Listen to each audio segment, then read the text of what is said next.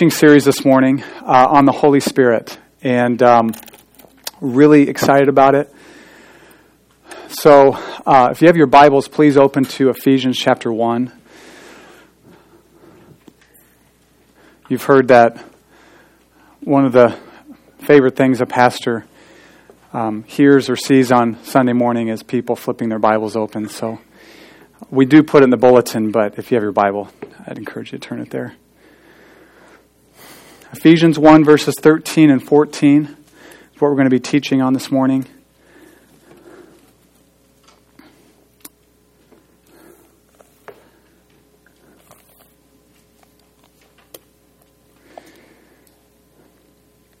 Okay, let's start. In him, you also, when you heard the word of truth, the gospel of your salvation, and believed in him, were sealed with the promised Holy Spirit, who is the guarantee of our inheritance until we acquire possession of it to the praise of his glory. Let's pray. Father, I am really excited today and for these coming weeks, Lord, where we are we're going to dig into the scriptures and see what you have to say to us about the Holy Spirit, your precious Holy Spirit. The Spirit that was that filled Christ when he walked the earth, uh, anointing him for life and godliness and ministry. And uh, I pray you would help us this morning in the coming weeks to receive not just information, not just not just correct a correct doctrinal position on certain truths regarding the Spirit, but I pray that we would come to encounter the Holy Spirit in a fresh way. And Holy Spirit, I just ask that you would come and visit us over these next months. That you would come and reveal yourself and manifest yourself and fill afresh and um, make your all of your ministries in our life manifest, known, experienced in our lives as we step through this series. And that Christ would get glory and honor in it, for he is the one who purchased this precious gift for us on the cross. So, God, I pray that you would help me now in the next moments, that I would speak your words, that I would uh, impart your truth, that my words would not just be my words, but my preaching would be in demonstration of the Spirit and of power, so that uh, faith this morning would rest in your power and not my words. I pray this in Jesus' name. Amen.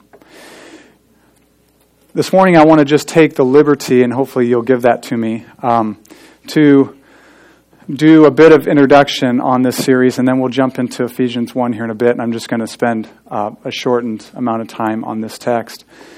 You know, it's hard to overestimate or overstate the importance of the Holy Spirit in the life of a believer. Um, it's it's hard to overstate it. It's hard it's hard to overestimate. It's hard to speak um, too much about our need for the Spirit of God. There's a verse that has um, challenged me to no end uh, for the last five years, at least, maybe longer, and that's John 16 7, where Jesus, speaking to his disciples that he had walked with for three years, he said, I tell you the truth. And whenever Jesus said that, or truly, truly, or verily, verily, if you have an old you know, King James version, whenever he says that, it's like, listen up. He has something really important to say. He said, I tell you the truth. It is to your advantage that I go away. For if I do not go away, I won't send the helper to you. But if I go, I'll send him. Now, what makes that even more challenging than just like, wow, that's kind of an interesting statement, is that these guys had walked with Jesus in the flesh for three years. They had seen Jesus do extraordinary things. They had been sent by Jesus to do extraordinary things. They had rubbed shoulders with him. They ate with him. They camped out with him. They walked with him. They did life with him for three years. And he said this most amazing statement. It's, it's actually to your advantage. It's going to be better for you that you don't walk with me in the flesh anymore. And I just find that mind boggling. So it's hard to overestimate the importance of the Holy Spirit in the life of a Christian.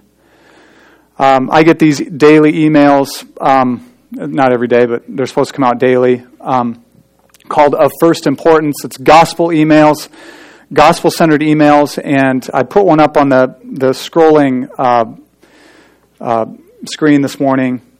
It's from George Smeaton. Listen to what he says. This is written, he said this 175 years ago. With his resurrection, the day came when he showed that the great result of his atoning death was the power of bestowing the Spirit upon others. A blessing so momentous that it may be described as that in which all other blessings are included. A blessing that is so gigantic, so momentous, so enormous that it could be said it's the, it's the blessing in which every other blessing that we receive through Christ is included in the Holy Spirit. And I don't think that's just him saying that. I think that's what, I think Galatians chapter 3, which we're not going to get into this morning, seems to indicate that as well. Richard Lovelace, who wrote a book on evangelical, uh, evangelical theology for renewal, for Holy Spirit renewal, says this in relation to the Holy Spirit that we should live with a profound awareness that we are always face to face with God. That as we move through life, the presence of His Spirit is the most real and powerful factor in our daily environment. And I wonder if that's true for us. I wonder if that's, if that's how we live. Um, I can honestly say that I need to grow in this. I want to grow in this. I know that there is more of the Holy Spirit to be experienced. I know that there, I, mean, I, I think I probably have a pretty good doctrine of the Holy Spirit. And we're born again by the Spirit. You know, he, he regenerates us. He's at work in us to renew us. He empowers us for service, the fruit of the Spirit, all of that. All, that's, that's massively important to have a right understanding of the Spirit. But what I'm contending for in today and in this series on the Holy Spirit is that we walk in a greater experienced understanding and experience of the Holy Spirit. My burden for this series, and when I say burden, I'm not weighed down with this. I'm really happy about what we're doing. But my burden is, is threefold. And one is more pastoral, and that's, I think, to clear up a misconception that walking with an awareness of or experiencing the Holy Spirit is some kind of graduated level Christianity. It's not. It's not. It is for every single believer, every single person that believes and puts their trust in Christ. This is basic.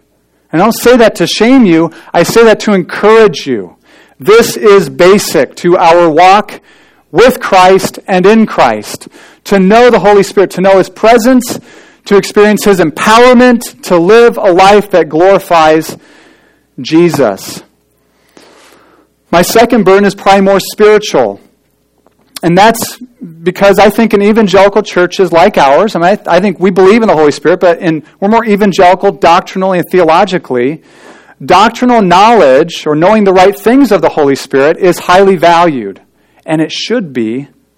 However, experiencing what we say we believe is sometimes devalued believe, experiencing, walking in the experience of what we say we believe about the Holy Spirit is take it or leave it. And it shouldn't be that way. And I want that to be obliterated through this series.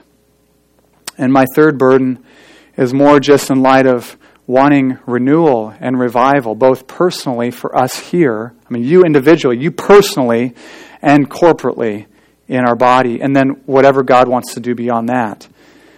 Historically, revival has been largely marked, and one of the chief marks of renewal or revival is an awakened sense of God's presence.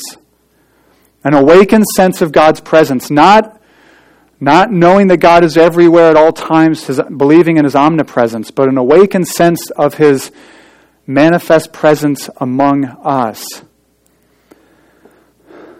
And so I want to plow the ground and sow seeds and water the ground in view of this, because I want this here. I want this for you personally. for me personally in an increased way, and I want this for us corporately. Listen to this account uh, during the Welsh revival. It just speaks of God's amazing and awesome presence and sense of his presence. The Welsh revival was in 1904 1905 in the island of Wales, where God showed up and did such extraordinary things. If you were to read an account of it, like an exhaustive account, uh, um, it might, you might, your jaw just might drop and hit the ground. I mean, it's just, it's stunning. But here's what one person said gave an account. A sense of the Lord's presence was everywhere. It pervaded, nay, it created the spiritual atmosphere. It mattered not where one went, the consciousness of the reality and nearness of God followed. Felt, of course, in the revival gatherings, it was by no means confined to the revival gatherings. It was also felt in the homes, on the streets, in the mines and factories, in the schools, and even in the theaters and drinking saloons. The strange result was that wherever people gathered became a place of awe. And places of amusement and carousal or revelry or sin were practically emptied.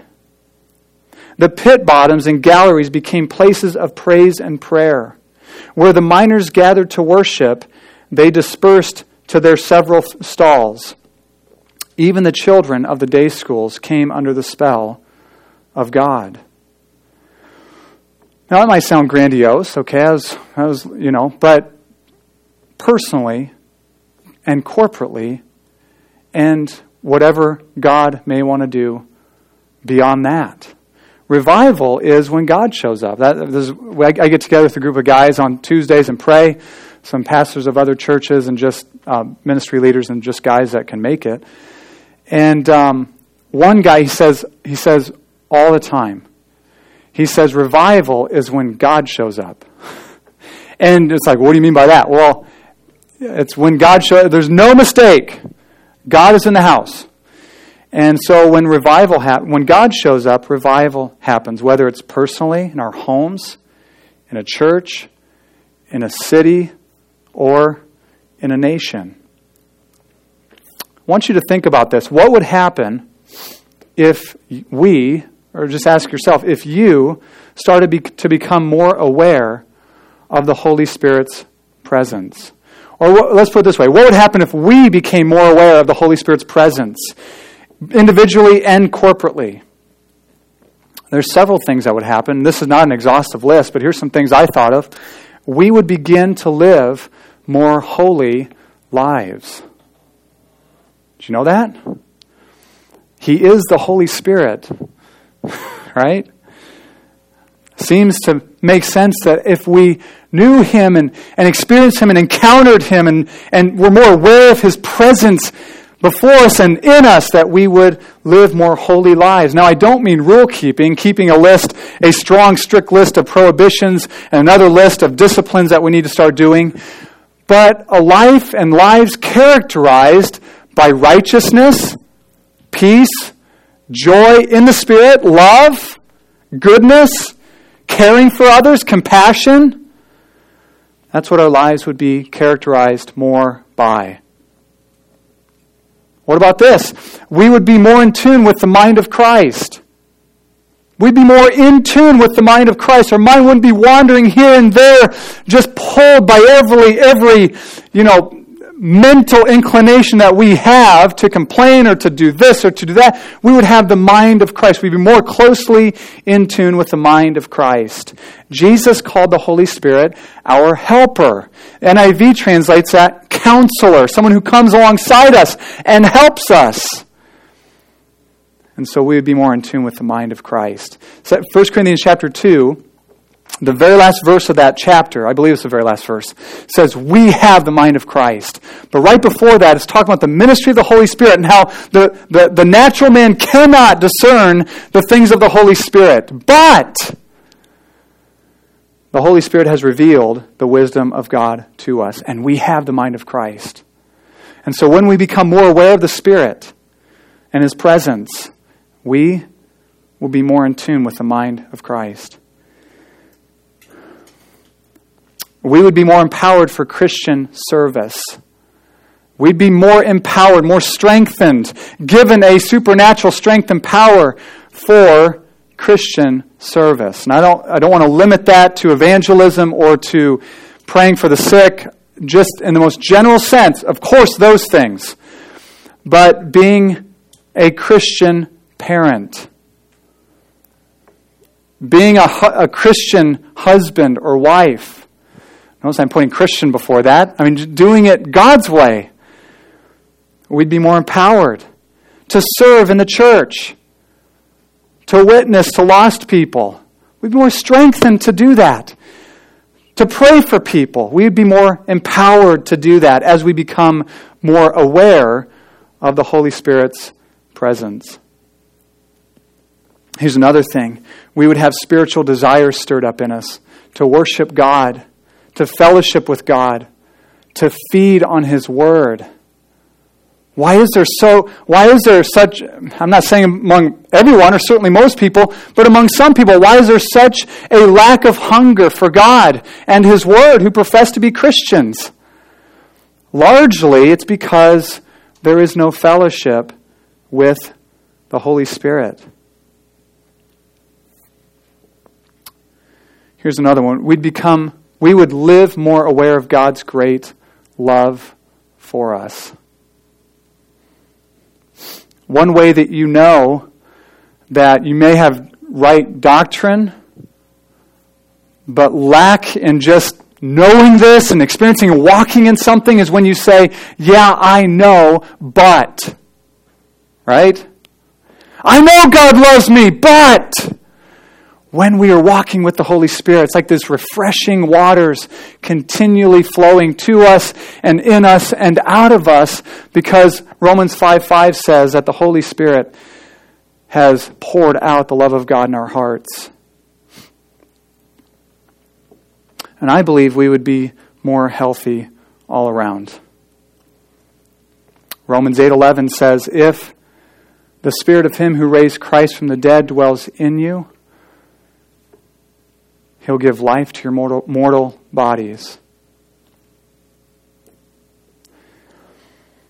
So, again, it's impossible to overestimate or overstate our conscious need of the Holy Spirit. Not just to confess that we're weak, but our conscious need of the Holy Spirit and our conscious experience and fellowship with the Holy Spirit. And this morning, I want you to know that if you are a believer in Christ, this is for you. It's not just for someone else, it's not just for everyone else, but it is for you. The very last verse of 2 Corinthians, the last thing Paul says to the people of Corinth is this Now may the, may the, the grace of God and the love of Jesus and the fellowship of the Holy Spirit be with you all the fellowship of the Holy Spirit. This koinonia, this, this intimate fellowship and walking with and doing life with the Holy Spirit. So, let's jump into Ephesians 1. And here's what I want to try to show you from Ephesians 1 13 and 14 is that the Holy Spirit has been given as a down payment to indwell those who believe in Jesus Christ. The Holy Spirit has been given as a down payment to indwell those who believe in Jesus Christ. So, first, the Holy Spirit is a down payment from God of our full inheritance. Look at verse 14. It says the Holy Spirit says um, you, you were sealed with the promised Holy Spirit. Verse 14, who is the guarantee? Other translations say deposit or down payment or earnest. An earnest payment. And I think that's the sense that we get here. This word seems to signify the idea of a deposit which guarantees a full amount. Not just a promise, this is part of the actual inheritance. We have this massive inheritance that is coming to us someday when Christ returns. We read about it in Revelation, we get glimpses of it other places in the prophets and other places in the New Testament. but it's massive, it's glorious, it's breathtaking. We can't get our minds wrapped around it or our hearts wrapped around it. But the Holy Spirit has been given to us as a down payment of that future inheritance that we will receive.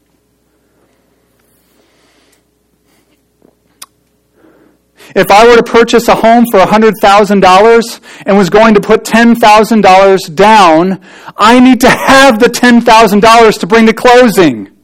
Right? I can't bring a note saying, I promise to give my $10,000 for a down payment sometime in the future. That's not the way it works. So, we've been given this down payment, this guarantee of our future inheritance in the Holy Spirit, something that's been given to us. It's not just a promise for you in the future, but it's part of the inheritance now.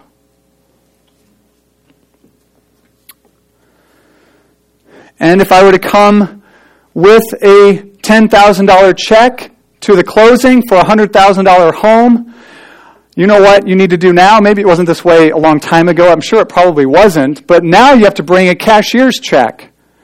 You can't just say, hey, I'm good for it. Here's my personal check. To bring a cashier's check. They need to know the money's in the bank. You guys, the money's in the bank with God. He's given his down payment of the Holy Spirit. But what God gives us, I got ahead of myself a little bit, is not just a thing, it's not just an it or something, but it's a person. God has given Himself through His Holy Spirit as this down payment. Now, down payment, I kind of covered this earlier, but it's it's something if, if I have a down payment for a home, it's something you can touch and feel, something you can experience. It's part of the promise that I'm going to pay the rest later. Therefore, when God gives us the Holy Spirit as a down payment, it's not just some abstract thought that we ascend to. It's something that we are to know and experience. Like if I were to hand a banker a cashier's check for 10,000 bucks. So the Holy Spirit is given as a down payment. The personal presence of God is given as a down payment. The presence of God has always distinguished God's people from the rest of the world. That among God's people, God is dwelling there in a special way. We know that God is everywhere at all times. We know that He's omnipresent. You can never escape Him, whether you believe in Jesus or not. But among the people of God, God is in their midst in a special and dynamic way. The tabernacle in the wilderness signified this. God told Moses and gave him specific instructions build the tabernacle, do it like this, and I'm going to dwell there among you. And the people of God what? They encamped around where God was. The temple in Jerusalem is the same principle.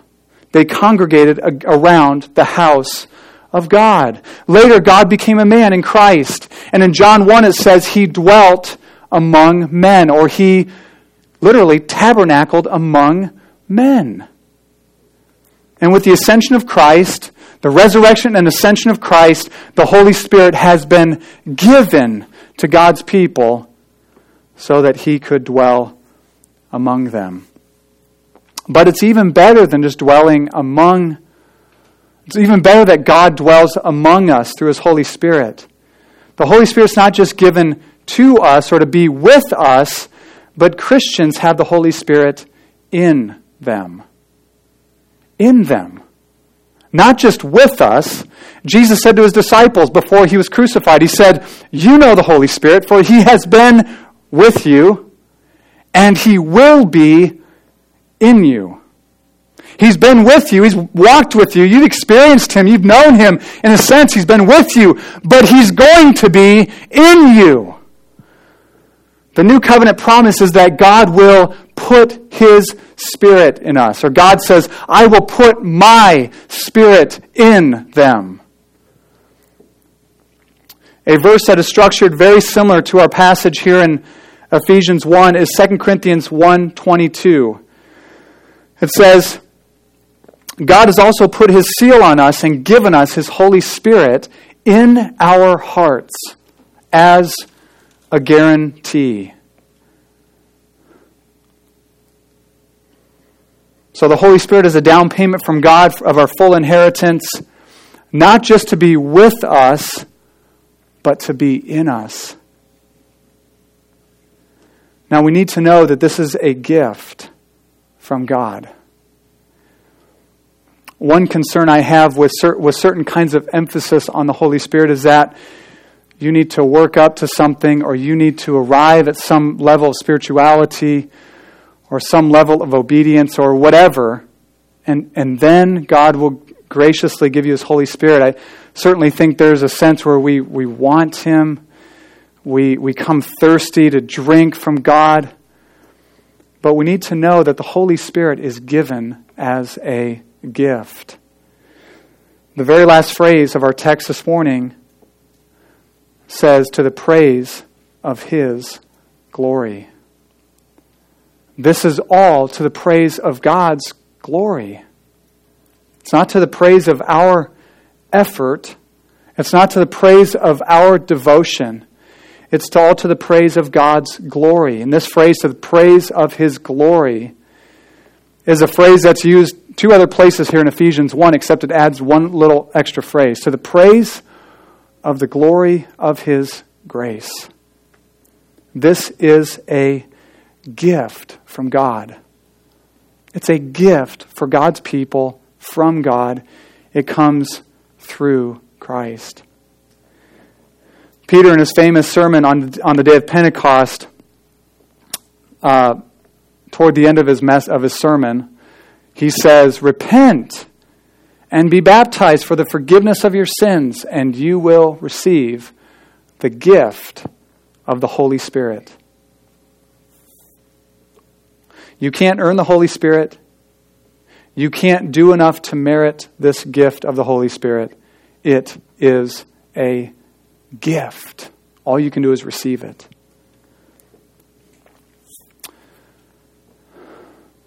Now, I want to add something to that. The Holy Spirit is a gift for all believers in Christ. There is a prerequisite, okay? It's a gift for believers in Jesus.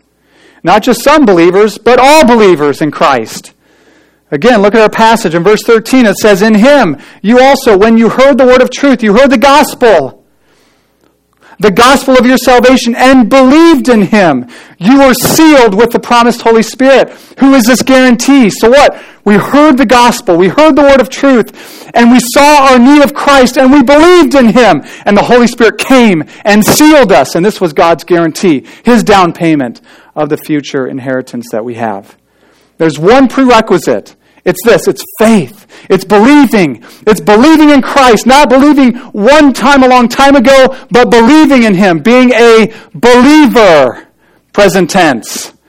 That's how we know and experience the presence of the Spirit, being a believer. Knowing that when Jesus suffered and died on the cross, He died for our sins to take them away, to reconcile us to God, to justify us, to give us eternal life, and to give us the Holy Spirit. To give us the Holy Spirit. You have to put that in there. And I want to go back to the quote I said earlier about from George Smeaton. You might be able to say, this is the, the blessing, the gift, in which every other blessing and every other gift is included in this one. For what is it? God is coming to us. He's dwelling in us and among us. Praise God. This is for every believer. This is not for the high priest. Right? The high priest could enter into the Holy of Holies under the old covenant system once a year. The, the other priests could go into the holy place and do their washings and their sacrifices. This is not for the high priest, for we are all now priests through Christ. This is not for the super spiritual. You know, um, I won't go there, never mind. This is not for the ultra mature Christian. This is for the believer in Jesus, whether you are the youngest in the room or the oldest, whether you're the least mature or the most mature, this is a gift for you. Though all of this is true, many, and perhaps a surprising number of people, do not live in the light of this revelation. Christians, people who believe in Christ, they don't believe they don't live in the light of this revelation and experience the Holy Spirit as a dynamic and daily reality, but it is our privilege. In fact, I think there's a couple of verses in 1 Corinthians uh, that I think are really helpful in this. 1 Corinthians 3:16 and 1 Corinthians 6:19 say almost the same thing. I'm, I'm going to read both of them. It says, "Do you not know that you are God's temple and that God's spirit dwells in you?" 1 Corinthians 6:19, "Or do you not know that your body is a temple of the Holy Spirit within you, whom you have from God?" So apparently Christians, bona fide, they believe in Jesus, their sins are forgiven. They're going to heaven someday. Apparently, they can live and, and even have this and not know it. Paul says, Do, don't, you, don't you know? God's Spirit lives inside of you. Don't you know your, your body's a temple of the Holy Spirit? Don't you know there is, you can live at a different place? Amen?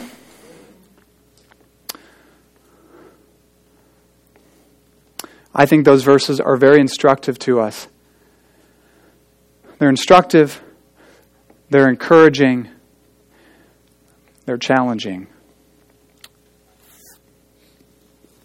Richard Lovelace, in his book on Holy Spirit renewal, says this. He uses a, a metaphor um, that I think is helpful. He says the typical relation. Now, this was written, I don't know, 25 or 30 years ago. Um, there might be some changes since then, but I think this is still um, might might be pretty accurate. The typical relationship between believers and the Holy Spirit in today's church is too often like that between the husband and a wife in a bad marriage. They live under the same roof, and the husband makes constant use of the wife's services but he fails to communicate with her, recognize her presence, and celebrate his relationship with her.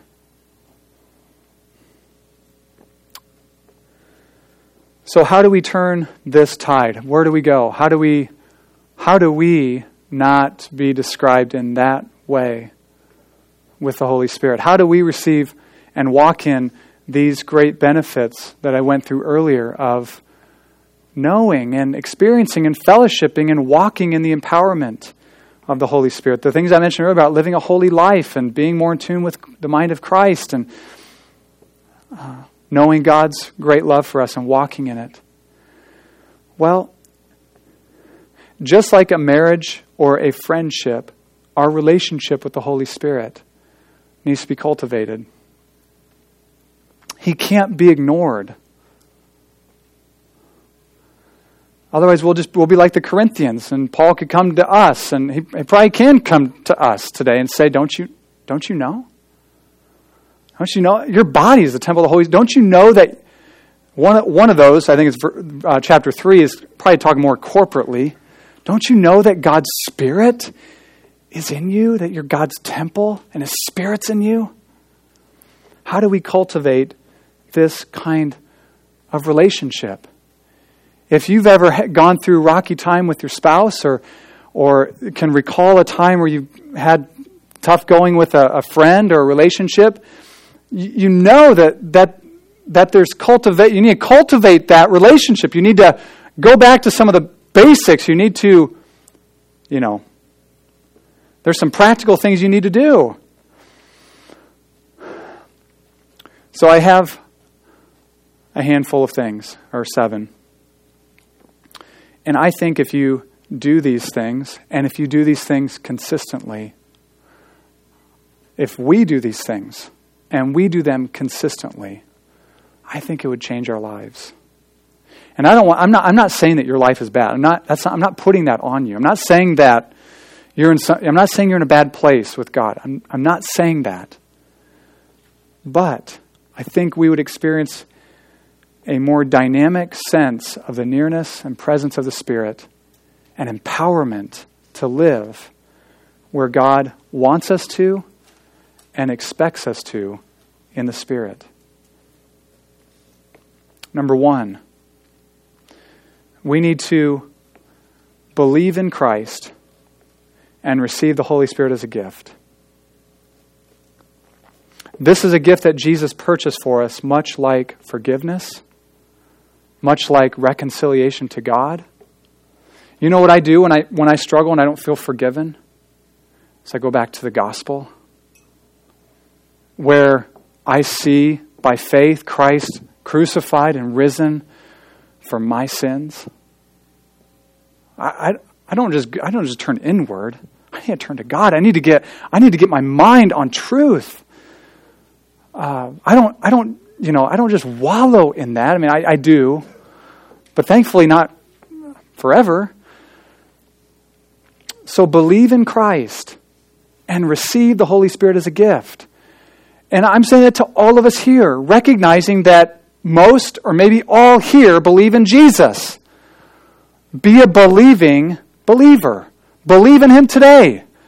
That the Holy Spirit is a gift for you, the promise of the Father, the gift of the Holy Spirit that is for you, just like forgiveness. And I would even say, forgiveness is included in this. It's, it's part of receiving the Holy Spirit, walking in forgiveness. So receive the Holy Spirit today as you believe in Christ. Number two, make a deliberate effort at the outset of every day to recognize the Holy Spirit. Make a deliberate effort at the outset of every day to turn your attention to the Holy Spirit, who's not just some fuzzy feeling. He's not just an it out there, but he's a person. Turn your attention to him. I would say if you are used to getting up in the morning and praying first thing, I would say do this first. Because the Holy Spirit helps us in our weakness. For we don't know how to pray as we ought to, Romans 8 tells us. I would say recognize, deliberately recognize, and turn your attention to the Holy Spirit first.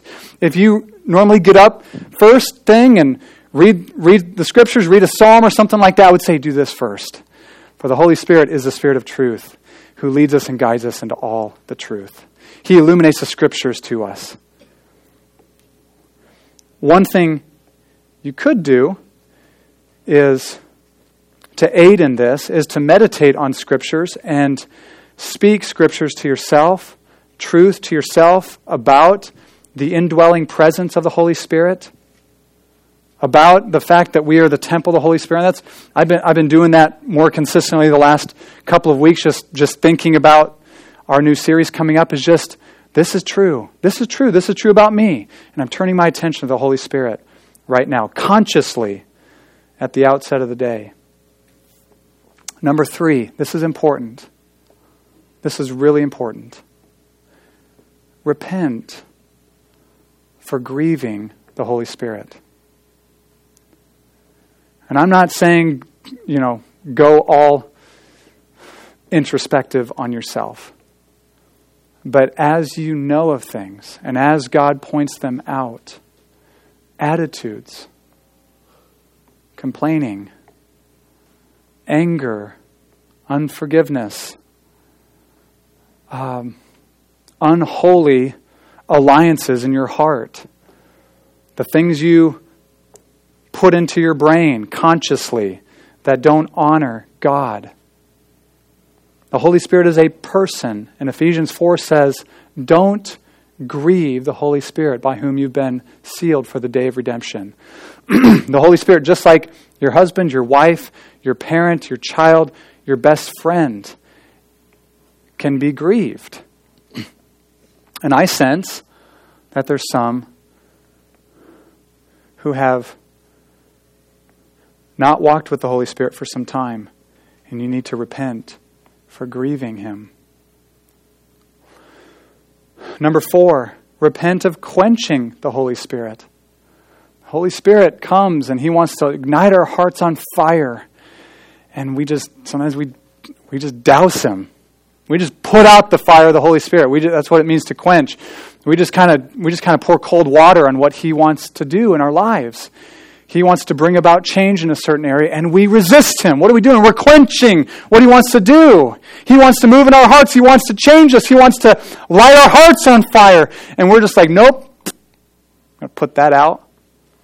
Repent for quenching the Holy Spirit. Number five, seek the fullness of the Holy Spirit. And some of these are going to, uh, this uh, I know for sure is going to be a message on its own, but I'm just going to quote a verse that you've heard before. We've said this many times here. Do not be drunk with wine, but be filled with the Holy Spirit. Seek the fullness of the Holy Spirit. Seek His fullness. Say, Father, fill me with your Spirit. Say, Jesus, fill me with your Spirit. Just fill me, I pray. And even just say, Holy Spirit, I want, I want you your influence, your presence, your power to be filling me because I want to live not under the control of wine or anything else, but under your control. Seek his fullness. I don't know if you notice, but each one of these, and I'm not done yet, each one of these takes some deliberation, don't they? I mean, it's not just I'm gonna I'm gonna walk out. I'm just gonna kind of meditate on some floaty thoughts up here. And I mean, all these takes I these take some deliberate steps.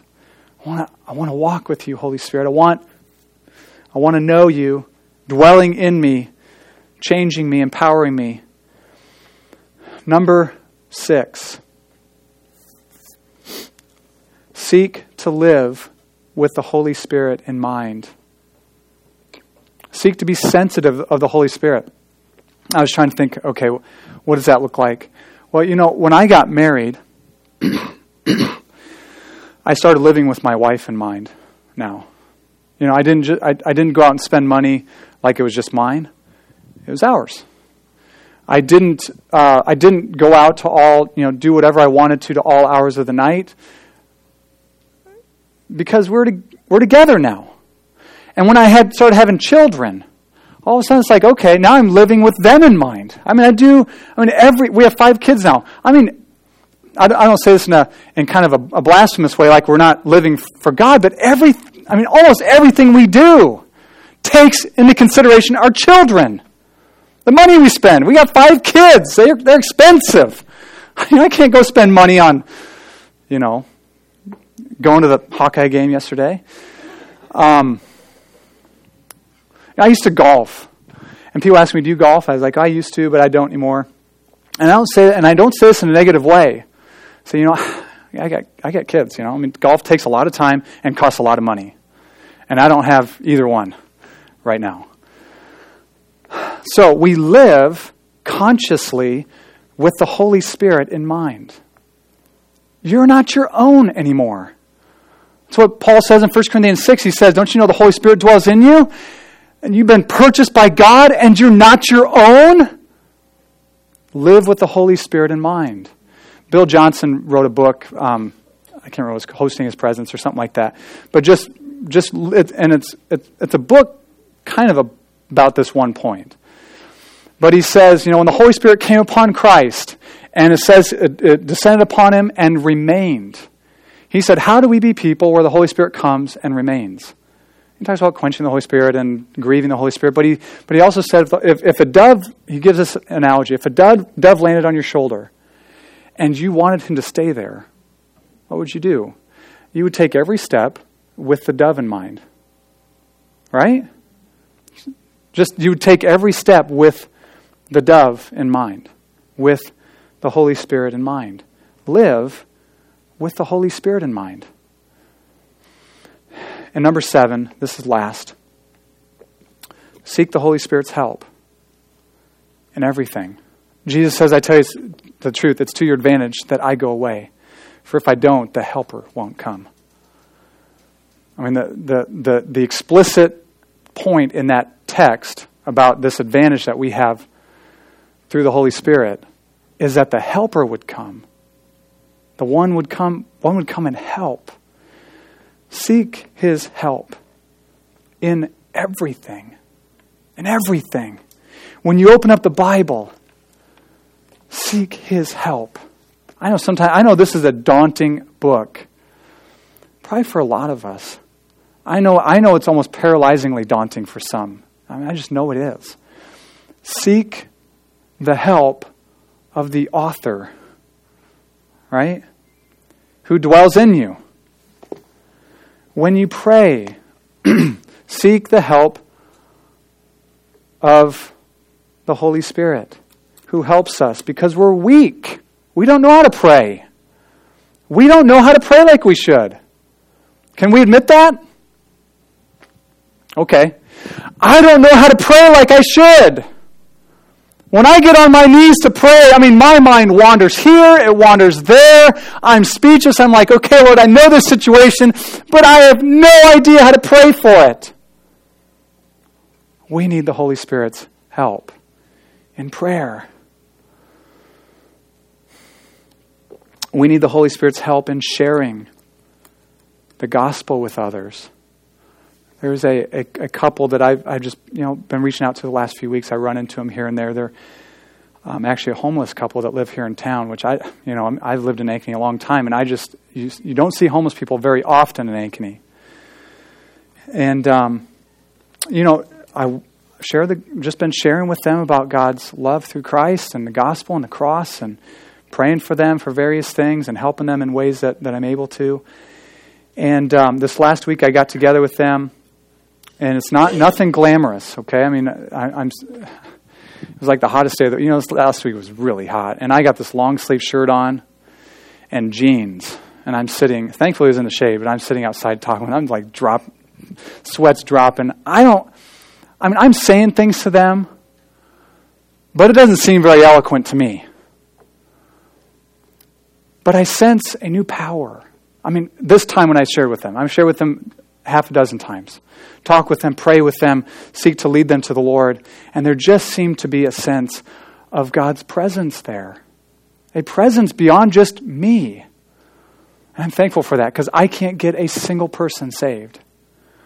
I can't twist arms hard enough and do the snake bite thing hard enough to get someone to truly believe in Christ. I can get them to mumble prayer, perhaps, but not to come to Christ for salvation. We need the Lord's, we need the Spirit's help to witness about Christ.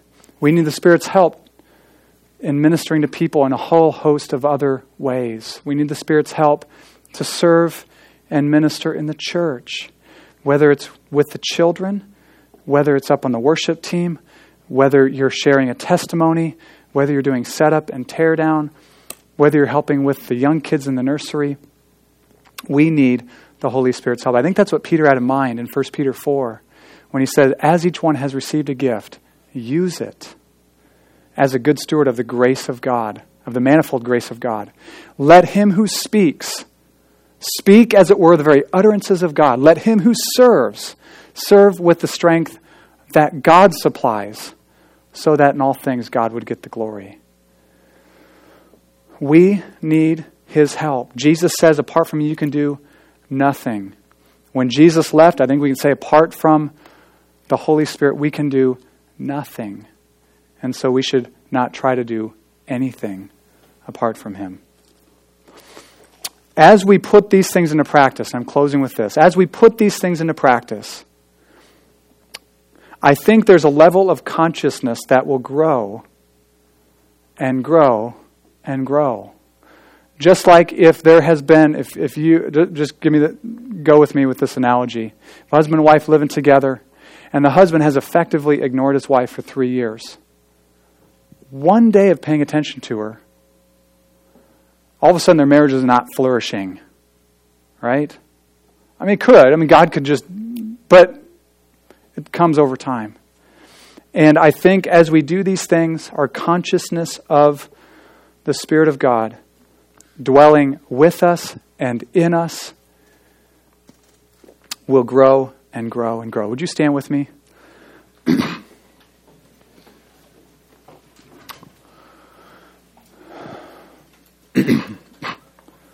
There's nothing magical about this, okay?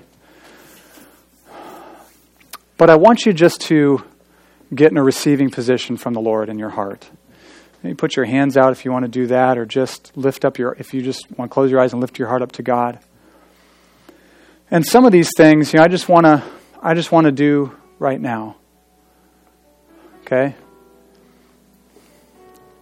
As I close in prayer, just want to go through some of these things. I mean, some of these things you, you may just go home and you want to spend some time with God alone and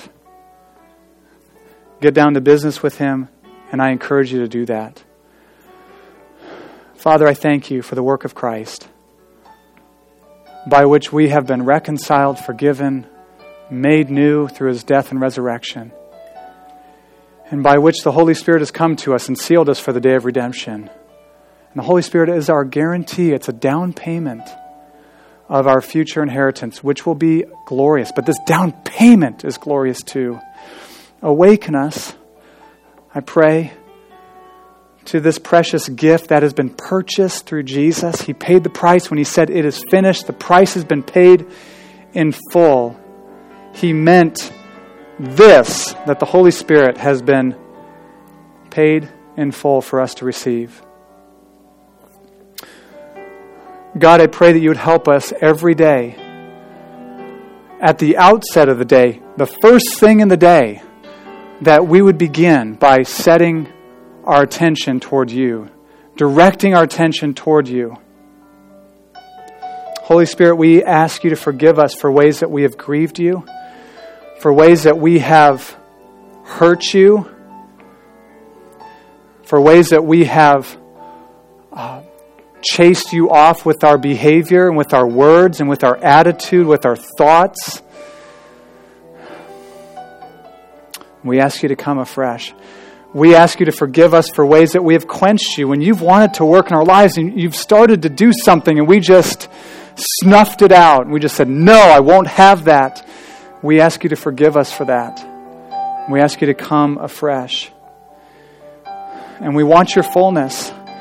We don't want to be drunk with wine, and we don't want to be drunk with worldliness. We don't want to be drunk with anger. We don't want to be, we don't want to be drunk with unforgiveness. We don't want to be drunk with, even with our marriages and our families. We want to be drunk, as it were, under your influence. And so we ask you to come and fill us afresh with your fullness, that we would walk in it now and for the rest of our lives.